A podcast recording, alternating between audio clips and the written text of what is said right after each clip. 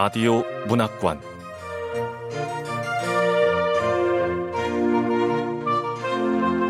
한국 단편 문학 특선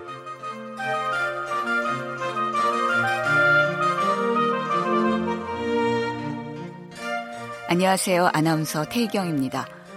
KBS 라디오 문학관 한국 단편 문학 특선 이번 주와 다음 주는 추석을 맞아 조금 특별한 작품을 소개해 드릴까 합니다. 최초의 한글 소설로 국문 소설의 효시를 열었다는 평가를 받고 있는 작품이죠. 허균의 홍길동전 소개해 드리겠습니다. 교산 허균은 1969년에 태어나 1618년에 사망한 조선시대 문신입니다. 홍길동전의 주인공 홍길동의 모델은 실제 인물이었다고 하는데요. 조선 왕조 실록 연산군 6년 그러니까 1500년에 홍길동을 체포하였다는 기록이 나와 있습니다. 추석 특집으로 준비한 라디오 홍길동전은 어떤지 지금부터 직접 확인해 보시기 바랍니다. KBS 라디오 문학관 한국 단편 문학 특선 허균 작가의 홍길동전 지금 시작하겠습니다.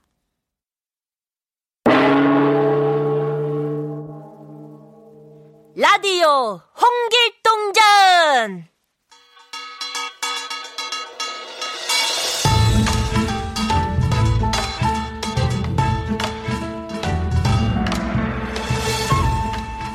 더도 말고 덜도 말고 한가위만 같아라. 오늘 오신 손님네들 풍성한 한가위 명절 되소서. 자, 옛날 옛적 조선조 세종 때에 한 재상이 있었으니 성은 홍시요 이름은 아무였다.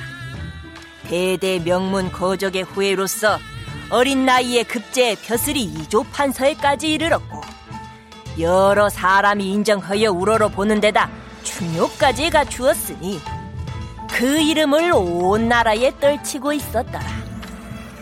일찍이 두 아들을 두었는디 하나는 이름이 인형으로 본처 유씨가 낳은 아들이요. 다른 하나는 이름이 길동으로 시중두는 노비 춘섬이 낳은 아들이렸다. 앞서 홍판서가 길동을 낳기 전에 사랑채에서 글을 읽다 깜빡 꿈을 꾸었는디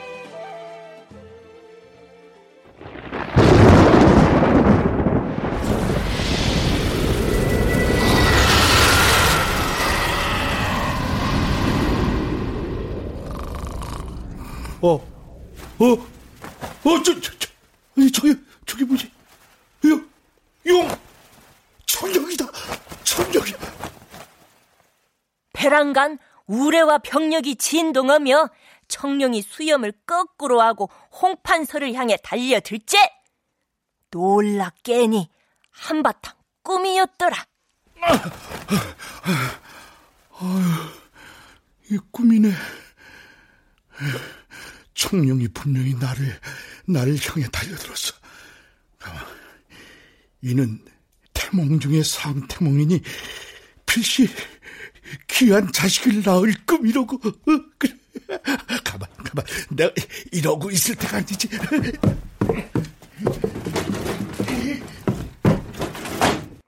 즉시 홍판서가 안방 부인 유씨가 거처하는 내당으로 달려가니 부인 유씨 정숙하게 일어나 맞이어갔다. 홍판서 부인의 고운 손을 잡고 서둘러 관객호자였으나 유씨 부인 정색으로고 말하기를 아우 영감. 아니 아직 해가 이리 환한데 이 무슨 해기한? 아 부인. 용꿈 기운이 사라지기 전에 어서 어서 합궁을 합시다. 자. 어, 아, 아유 참. 영감 제 통을 지키십시오. 아자 어, 부인 내 필시 용꿈을 꿨다니까. 아유 지금 이 양반이 진짜 용꿈이 아니라 개꿈을 꿨나 봅니다. 아유 자고로 양반은 학궁을 할 때도 때와 시를 따져서 몸과 마음을 정결히 한 후에. 아이고 어리야. 아이고 어리야. 아니 합궁하는데 이 양반은 무슨 상공께서는 위신을 돌아보지도 않은 채 어리고 경박한 사람의 비루한 행위를 하고자 하시니 전 따르지 않겠습니다. 뭐야? 어리고 경박한 사람의 비루한 행위? 사실이 그렇지 않습니까? 일찍이 공자께서 이르시기를 남녀가 유별하니. 제!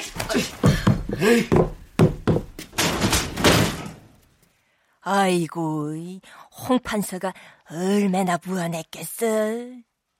그날 밤에 홀로 사랑해서 아 부인의 지혜롭지 못함을 한탄하고 있었는디 때마침 시비 춘섬이 차를 올리는 것이 아닌가.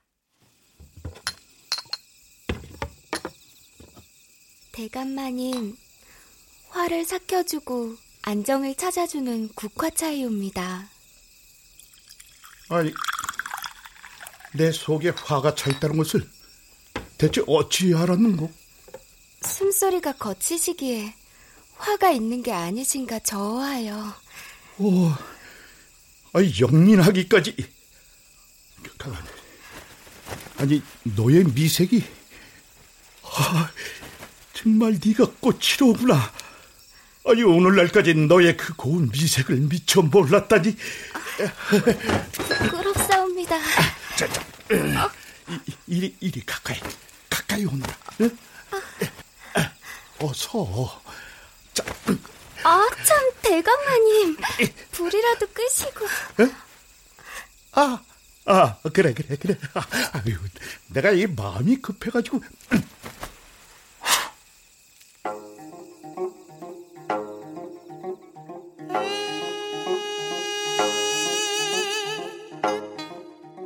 홍판서와 춘섬이 관계를 하였는데 춘섬의 나이가 열여덟이었겠다. 춘섬은 몸을 허락한 후에 문 밖에도 나가지 아니하고 타인과 접촉할 마음도 먹질 않았으니 홍판서가 기특이 여겨 애첩으로 삼았겠다.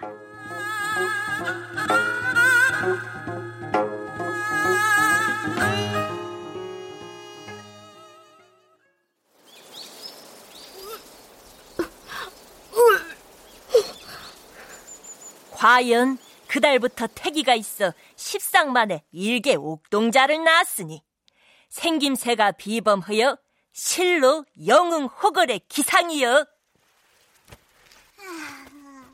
아이, 아이고, 그럼 참 누구 아들인지 참으로 잘 생겼다.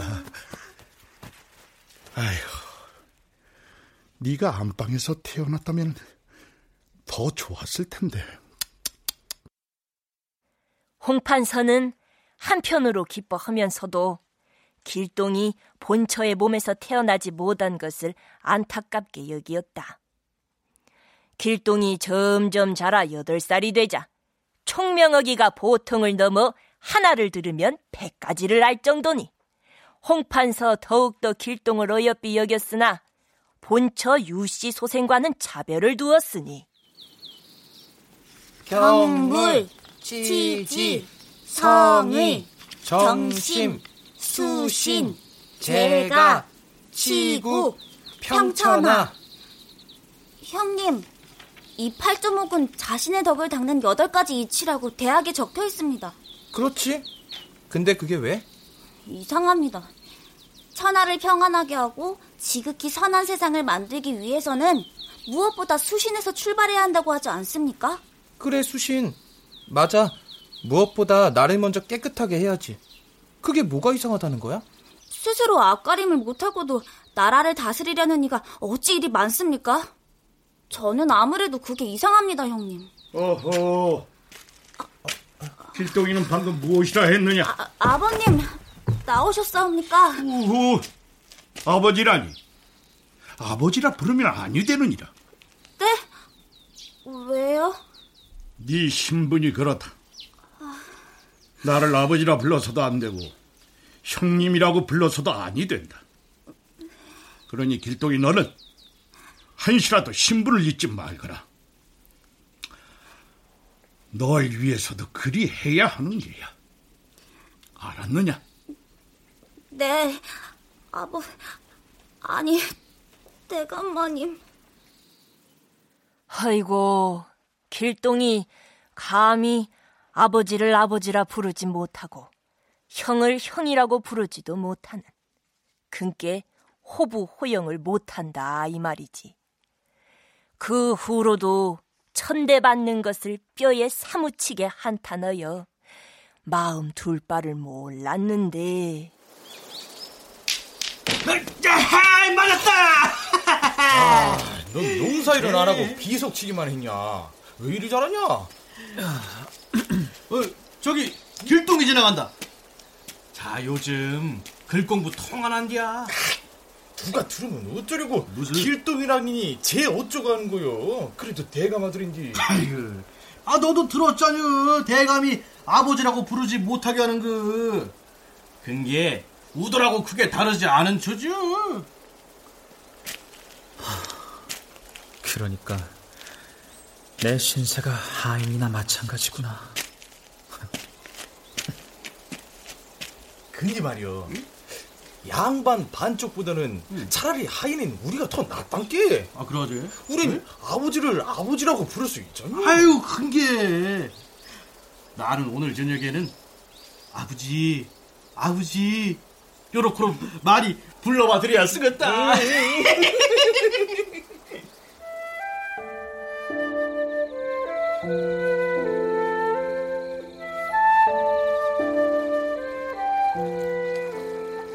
계절은 가을하고도 음력 9월 보름이라. 명월은 밝게 비치고 청풍은 소슬하야 사람의 심해를 돕는지라. 길동이 탄식하며 말하기를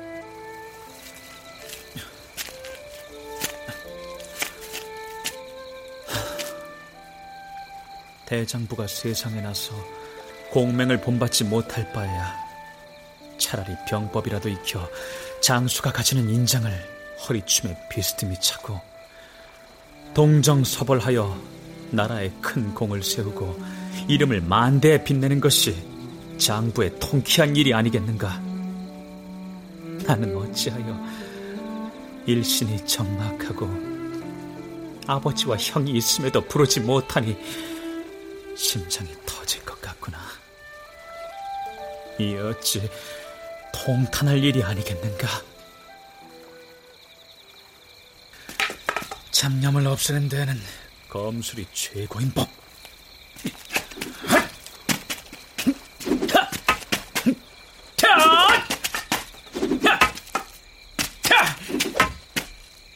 속이 얼마나 꽉 맥혔을꼬. 길동이 나무 목칼로 사정없이 내려치는데 나무 목칼에도 장작이 쩍쩍 갈라지겠다. 장작이 산더미가 되어도 한이 사라지질 않으니 길동이 어미 침소애가 울며 아래기를 소자의 팔체가 기박하여 천한 몸이 되었으니 품은 한이 깊사옵니다. 장부가 세상에 살면서 남의 천대를 받음이 불가한지라 소자는 자연히 서름을 억제하지 못하여 모친 수라를 떠나려고 하오니 엎드려 바라건대 모친께서는 소자를 염려하지 마시고 귀체를 잘 돌보십시오. 아, 아니 길동아, 그게 무슨 말이냐? 재산가의 천생이 너뿐이 아닌데 어찌 마음을 좁게 먹어 어미 간장을 태우느냐? 소자 걱정이 하나 더 있어옵니다. 걱정? 무엇이냐? 근간에 대감의 후실인 곡산댁이 대감의 사랑을 잃을까 하여 우리 모자를 원수같이 알고 있는 듯하옵니다. 곡산댁이 이엠이 괴롭히는 걸 너도 눈치챘느냐? 같은 우처임에도 나는 영특한 길동이 네가 있어 대감의 총애를 받는다만 곡산댁은 아들이 없으니 질투가 심하구나. 하여 곡산댁의 질투 때문에 이 소자가 큰 화를 입을까 더 빨리 나가는 것이오니 모친께서는 소자가 나감을 염려하지 마십시오. 아이고, 어디 하나 마음 붙일 것 없는 불쌍한 내 아들. 허고 길동의 어미 또한 슬퍼하더라. 자, 여기서 본디 곡산댁은 초란이란 이름의 곡산지방 기생으로 상공에 첩이 되었던 것인데 요년이 아주 교만하고 마음씀이 좁아. 그러면서 홍판세에게 고자질을 일삼기에 집안의 폐단이 무수하였더라. 아, 아, 누가 내 흉을 보나? 귀가 왜 이렇게 간지러운 게야? 아, 아, 아, 아,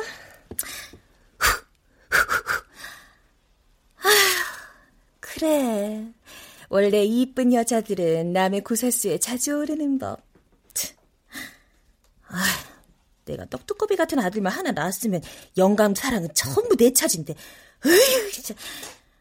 영감이 춘섬이 그년만 찾는 것도 죄다 길동이 놈 때문이라니까. 춘섬이년. 이름도 춘섬이가 뭐야, 춘섬이가? 아. 춘섬이 년하고 그 아들 길동이만 없으면 아들이 없던 철아는 춘섬이 길동을 낳아 홍판서로부터 늘 이쁨을 받게 되자 아 속으로 굉장히 불쾌하여 길동을 없애버릴 마음만 먹고 있었던 차 하루 난 흉계를 꾸미고자 무녀를 찾아가 말을 하는디 홍판서님 작은 마님께서 어인일로 쇠뇌를 찾으셨을까? 내가 왜 왔는지 그것부터 맞춰보거라. 어디 보자, 어디 보자.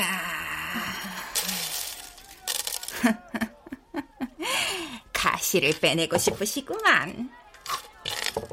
과연 듣던 대로 용하구나. 그래, 내 심장이 박힌 가시 하나를 좀 빼내줘야겠다. 누굽니까요? 이놈이다. 홍길동? 내가 편히 살려면 이놈이 없어져야 해. 할 수 있겠느냐? 셋내야 뭐 엽전만 두둑히 주신다면야. 그거면 되겠느냐? 그럼요, 마님. 근데 셋내가 콕 박힌 가시는 뺄 수 있으나 자고로 뿌리가 남아 있으면 언제 다시 살아날지 모르는 법이지요. 어? 하여 뿌리까지 확 빼내는 방법을 알려드리겠습니다요. 뿌리 뽑기 전문은 쇳내가 아니라 관상녀가 전문입니다요. 관상녀? 어, 저기, 헌데 어디서 듣기로 죽이고 싶은 사람을 닮은 인형을 지프로 만들어서 바늘로 콕콕콕콕 막 찍으면 그 사람이 목을 부여잡고 악 한다는데 그런 건 안 하느냐? 아휴, 막장 마당놀이 그만 좀 보십시오. 아, 내야? 아니옵니다. 저희 동종업계 중에 집인형 전문도 있습니다만 지금 이 상황에서 마님께 꼭 필요한 무녀는 관상녀 입죠. 좋다. 어디에 있느냐 그 관상녀? 흥인문 밖에 관상녀가 있어온데 사람의 상을 한번 척 보면 전후 기륭을 다 판단합니다요. 그 관상녀를 찾아가서 제가 이르는 대로만 하십시오. 만일 일단 그 좀 이리 가까이. 어, 어, 자자자, 그래. 어? 일단 관상녀를 찾아가셔서 홍길동이 비범해서 문제가 많으니 이렇게 어. 저렇게 말해달라 하십시오. 어. 그 다음에 어. 어. 어. 그래, 그거 좋겠구나. 다 죽었어.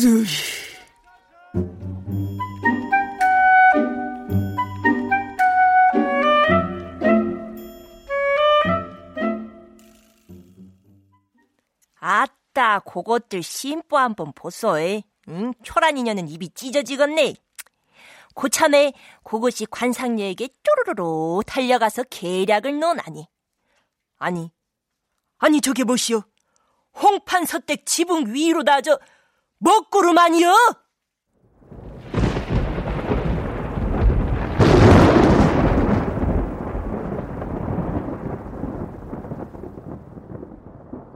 이튿날 홍판서가 부인 유씨와 더불어 길동의 비범함을 화제 삼아 담소를 나누는디 다만 신분이 전함을 안타까워하더라.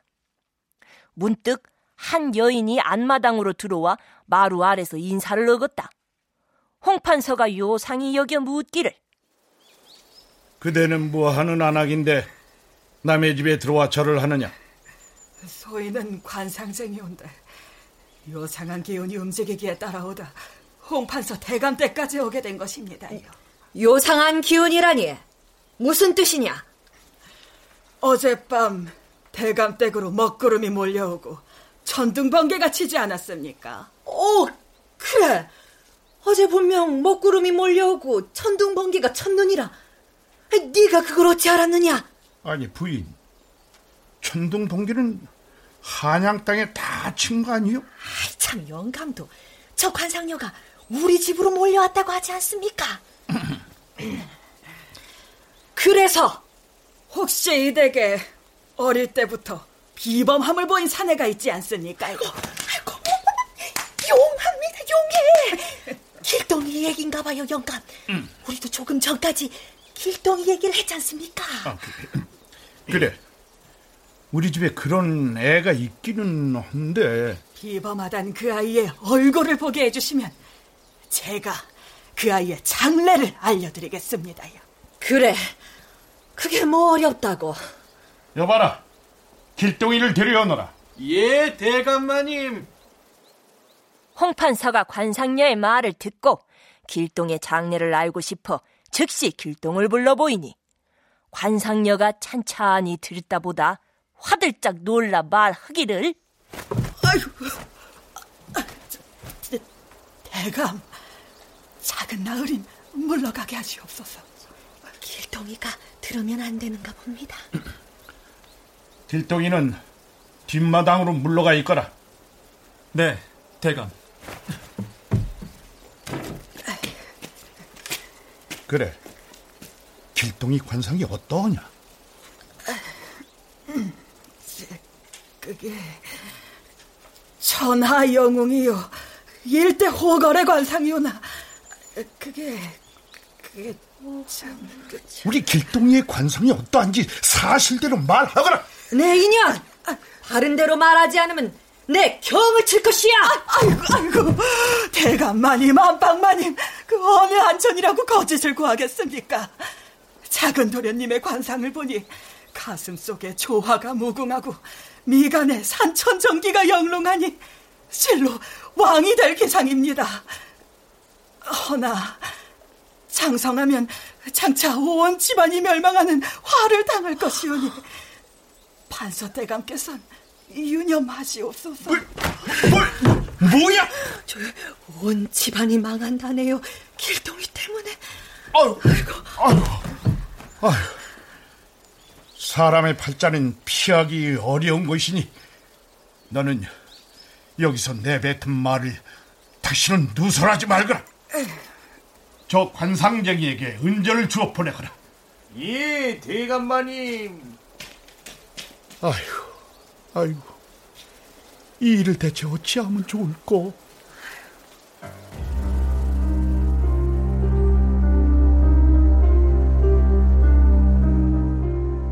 그 후로 홍판서는 길동을 산에 있는 정자에 머물게 하고 행동 하나하나를 엄격하게 감시하였다.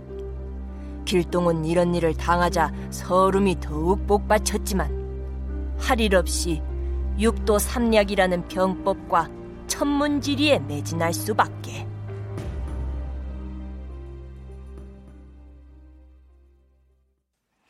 그즈음 초란이 요것이 무녀, 관상녀와 내통에 홍판서를 놀라게 하는 데는 성공했으나 아 홍판서가 길동을 내치지 않으니 몸이 달어 허여 거금을 들여 자객을 매수하는데 이름이 특제여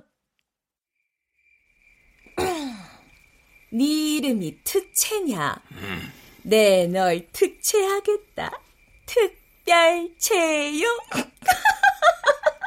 아이고 마님도 참. 아 그 참 그만 웃으시고 그 특채가 아니라 특제라고요. 특제. 특제? 응, 특제. 뭐 특제든 특채든 너는 내가 시키는 대로만 잘하면 한몫 드득히 챙겨주마. 알겠느냐? 예, 작은 마님. 뭐든 시키기만 하십시오. 초라는 특제놈에게 전후 내막을 자세히 일러주고는 홍판서에게 쏜살같이 달려가 정신 사납게 속살거리는데 영감, 며칠 전 관상쟁이가 찾아와서 길동이에 대해 얘기한 건 어떻게 처리하려 하시옵니까? 아이고, 아이고 머리 아프다 머리 아파. 안 그래도 머릿속이 복잡한데 왜 초란이 너까지 찾아와서 아, 아니 저도 그 얘기 듣고 얼마나 놀랐는지 모릅니다. 저 영감 우리 집안을 위해 일찌감치 길동이를 없애버리는 것이 나을 듯합니다. 내 알아서 처리할 터이니 너는 번거롭게 굴지 말. 정말 너무하십니다, 영감. 아, 저놈의 콧소리도 듣기 싫으니 썩 물러나가라.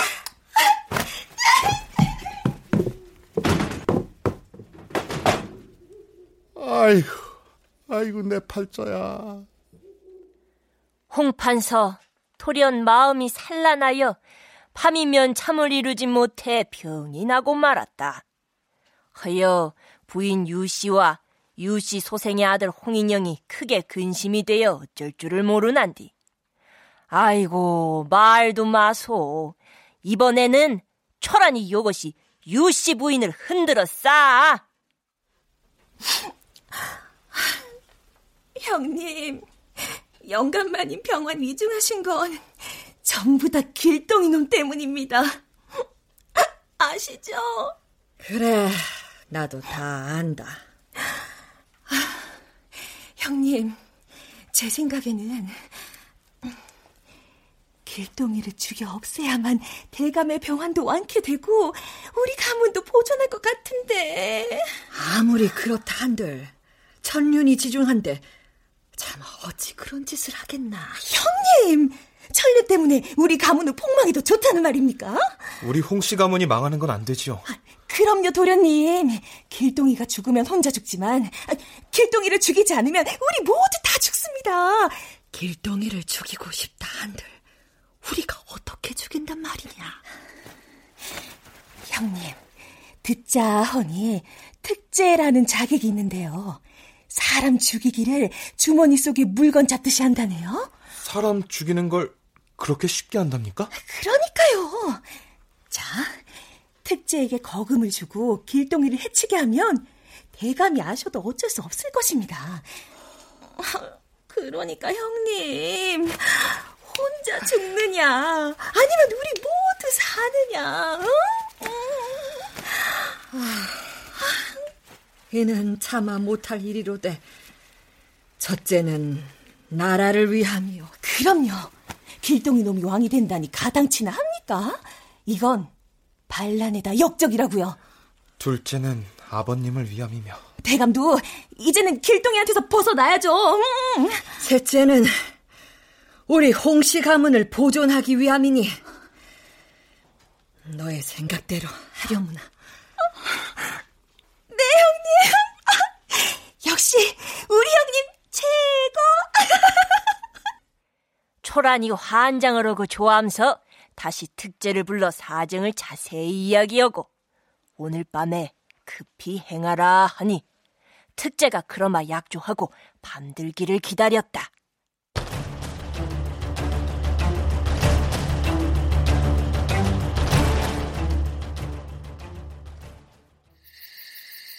그날 밤 길동이 홀로 촛불을 밝혀놓고 주역을 골똘히 읽고 있을째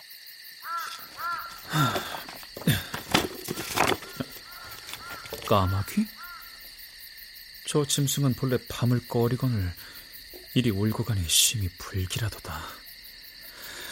어디 주역 팔기로 점을 쳐볼까? 평안도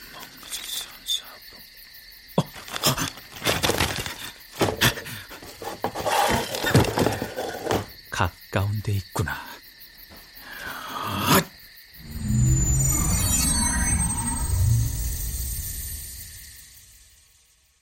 길동이 잠시 주역의 팔개로 점을 쳐보고는 크게 놀라 둔갑법으로 몸을 숨긴 채 동정을 살피고 있었으니 시각은 사경 새벽 1시부터 3시 사이쯤이라.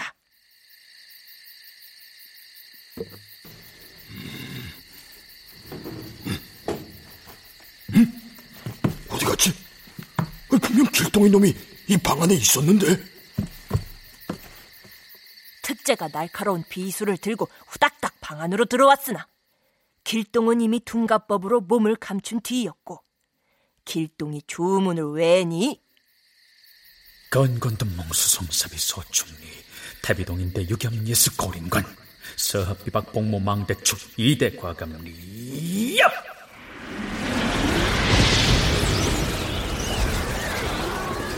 허련 한 줄기의 음산한 바람이 일어나면서 아 집은 간대었고 첩첩 산중에 풍경이 굉장하더라. 어, 어, 어, 내가 분명 방 안으로 들어왔는데 여기가 어디지? 어, 어, 어, 저, 절벽이다!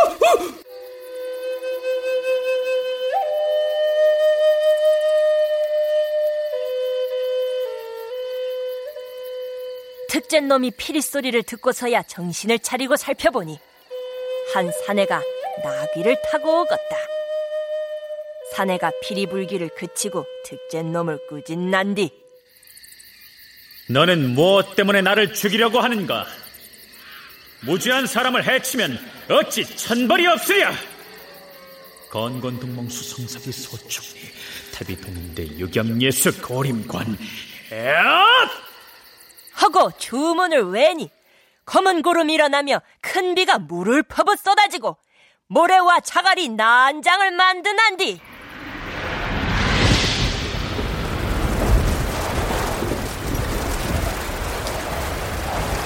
특제가 정신줄을 가다듬고 살펴보니 길동이더라.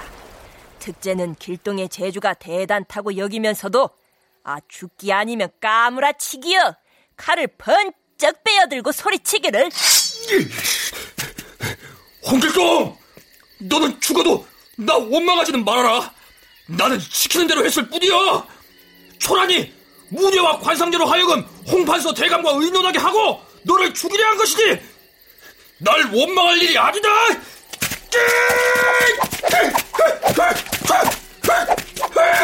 칼을 들고 휘두르는 특제를 보자 길동은 분함을 참지 못하고 요술로 특제의 칼을 빼앗아 들고 호통을 치렀다. 어? 어? 내, 내, 내 칼! 어? 네가 재물을 탐내어 사람 죽이기를 좋아하니 너같이 무도한 놈은 죽여서 후환을 없애야겠다.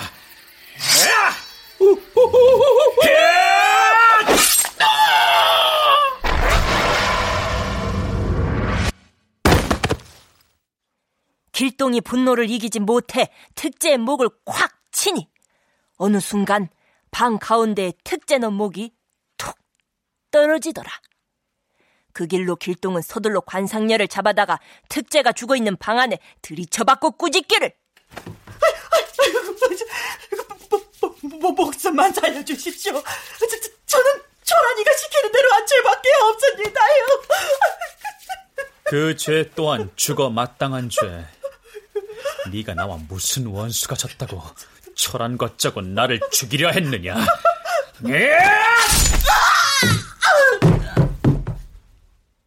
길동이 칼로 관상녀를 치니 처참하기가 눈을 뜨고 볼 수가 없었더라.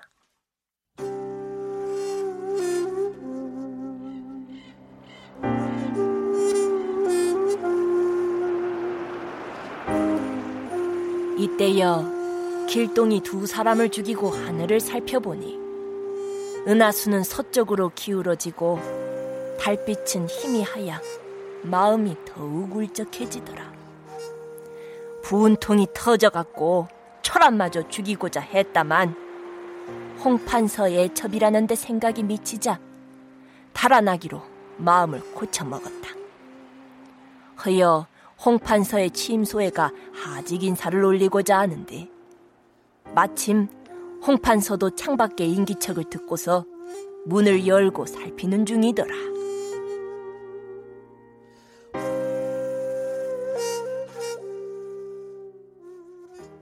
홍판서가 길동임을 알고 불러 말하기를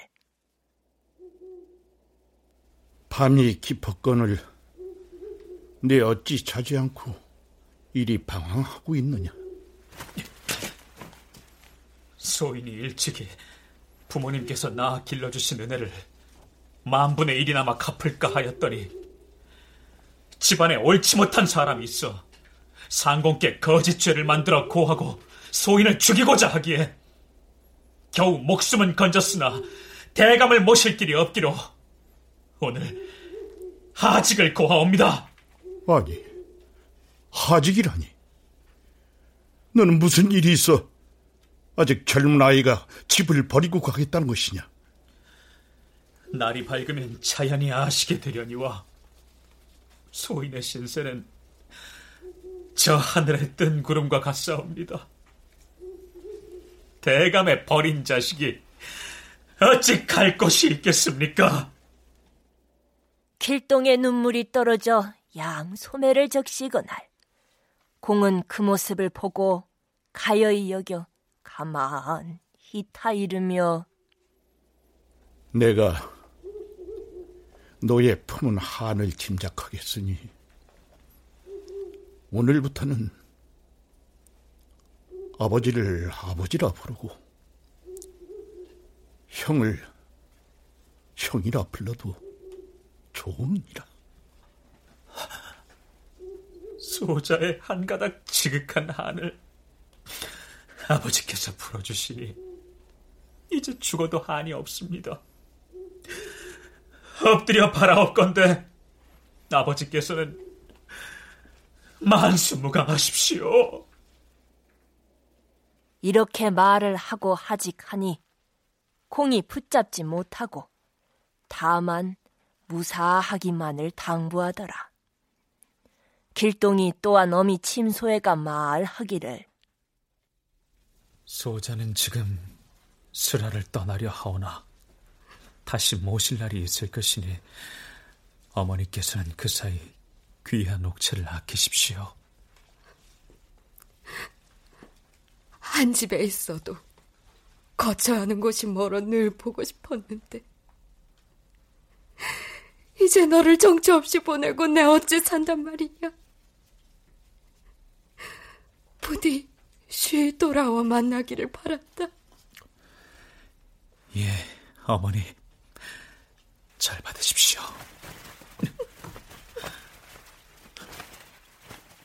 길동이 절을 하고 문을 나와 멀리 바라보니 첩첩한 산 중에 구름만 자욱한데 정처 없이 길을 가니 어찌 가련치 않으리요.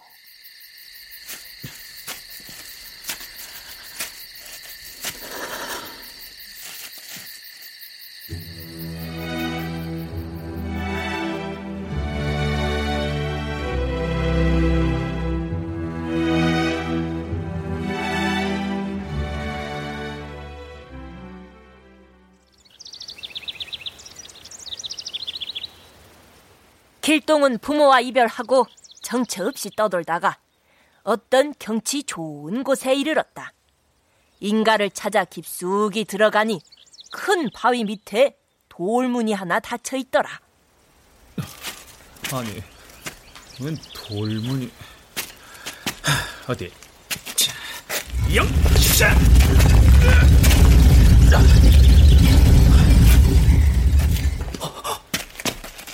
우와.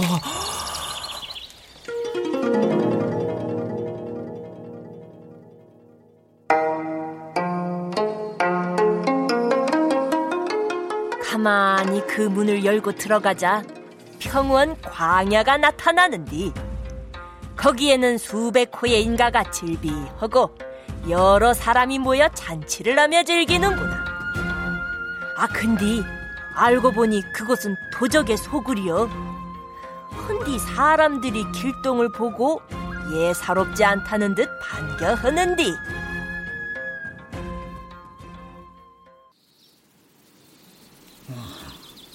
그대는 어떤 사람이기에 이곳에 찾아왔소?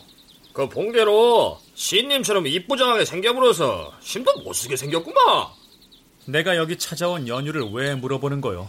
이곳엔 영웅이 모여 있으나 아직 우두머리를 정하지 못하고 있으니 그대가 만일 용기와 힘이 있어 우두머리 결정전에 참여할 마음이 나면은 저 돌을 들어보시오. 아, 아, 아 들어보나 마나요. 저짱만치로 좀 생긴 것들은 양기가 다 얼굴로 쏠려서 힘이 없단 게. 나로 말할 것 같으면 한양 홍판서의 서자 길동이라고 하온데 집에서 천대받기가 싫어 아무데나 정처 없이 다니다가 우연히 이곳에 들어왔어. 마침 모든 호걸들이 동료되기를 바라니 대단히 감사하거니와 장부가 어찌 저만한 돌 들기를 근심하리오. 엄마, 어쩐 자신감이요? 나 참, 아, 저거이 무게만 천근이 넘은 게 아마 들다가 땅속으로 퍽 하고 꺼질 거구만. 이 바위 말이오.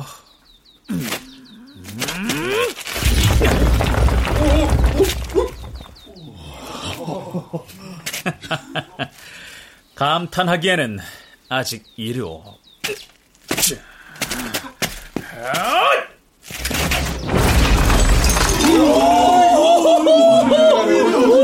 과연 장사로다. 우리 수천 명 중에 이 돌을 드는 자가 없더니 오늘 하늘이 도와 장군을 내려주셨도다. 다들 예를 갖추거라. 장군님! 아이고 장군님, 지가 미처 몰라봤습니다요. 저그 장군님 자리는 저그 위쪽입니다요. 길동을 저그 맨 윗자리에 앉힌 뒤에 차례로 술을 권하며 옛날 의례대로 흰말을 잡아 굳게 맹세를 헐째 많은 사람들이 일시에 응락하고 온종일 즐기며 놀았겠다. 얼씨구!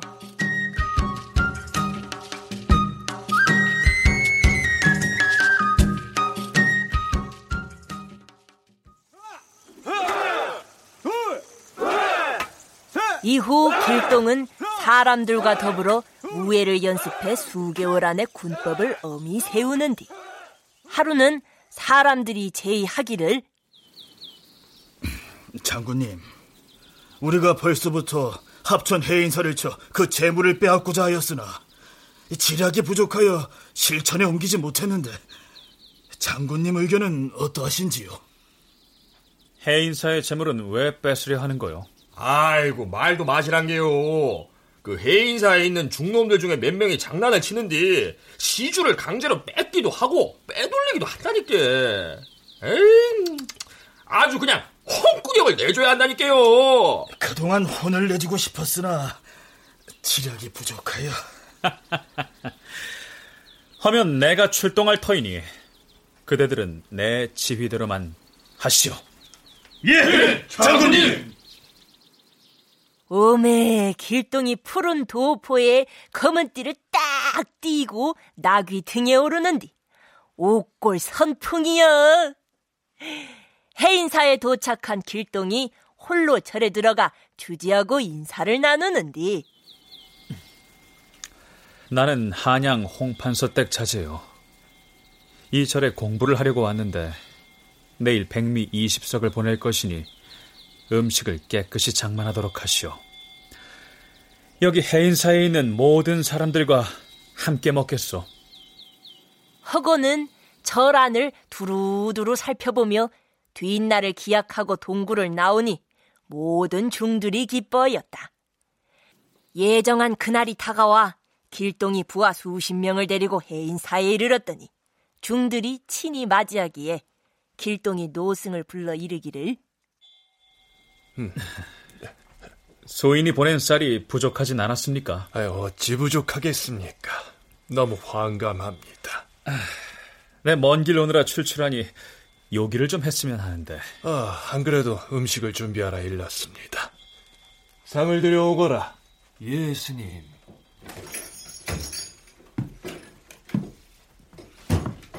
아, 시장하실 터이니 어서 드시지요. 예, 잘 먹겠습니다. 아! 길동이 상을 받고 먹다가 돌조각을 일부러 슬그머니 입에 넣고 깨무니 아따 그 소리가 바우 깨지는 소리여. 너희들은 음식을 어찌 이다지 깨끗하지 않게 했느냐? 이는 반드시 나를 깔보고 업신여기는 짓이다. 여봐라! 예, 장군! 사리 사욕을 취한 종들은 결박하고 백성들에게 빼앗은 재물은 모두 가져다 주인에게 돌려주어라. 예, 장군! 이윽고 수백 명이 일시에 달려들어 모든 재물을 제것 가져가듯 할 때 마침 외출했던 사찰의 일꾼이 돌아오다 이 일을 보고 관가에 고하니 합천 원님 관군 뽑아 그 도적들을 쫓게 하였겠다.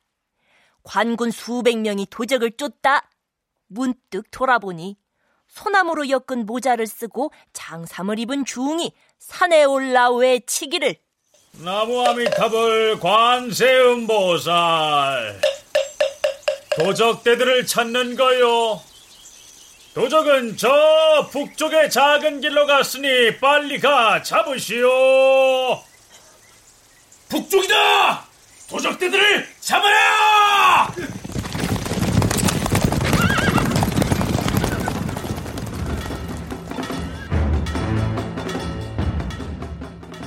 관군들이 그 중의 말대로 풍우같이 북쪽으로 다름질을 쳤으나 아 못 잡았지 길동은 부하들을 벌써 남쪽의 큰 길로 보내놓고 홀로 중의 차림으로 관군을 속여먹은 것이여 날이 저문 후에 무사히 소굴로 돌아오니 모든 부하들이 이미 재물을 가져다 놓은 뒤였겠다.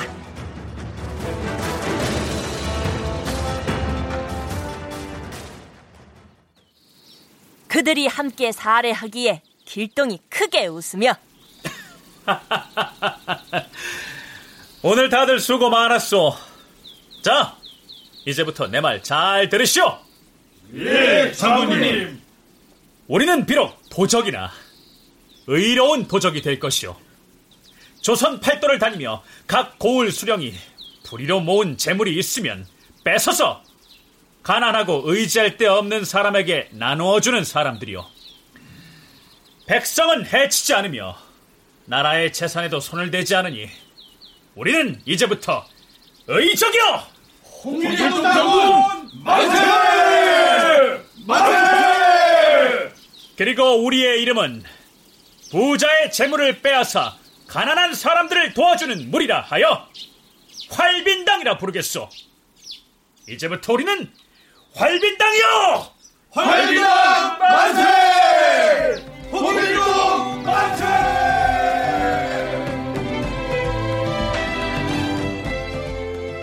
활빈당의 외침소리가 메아리가 되어 천지를 울리는구나. 동해 번쩍 서해 번쩍 신출기몰 홍길동의 활약은 다음 시간에 본격적으로 전개될 예정이니 기대하셔도 좋겠습니다. 얼씨구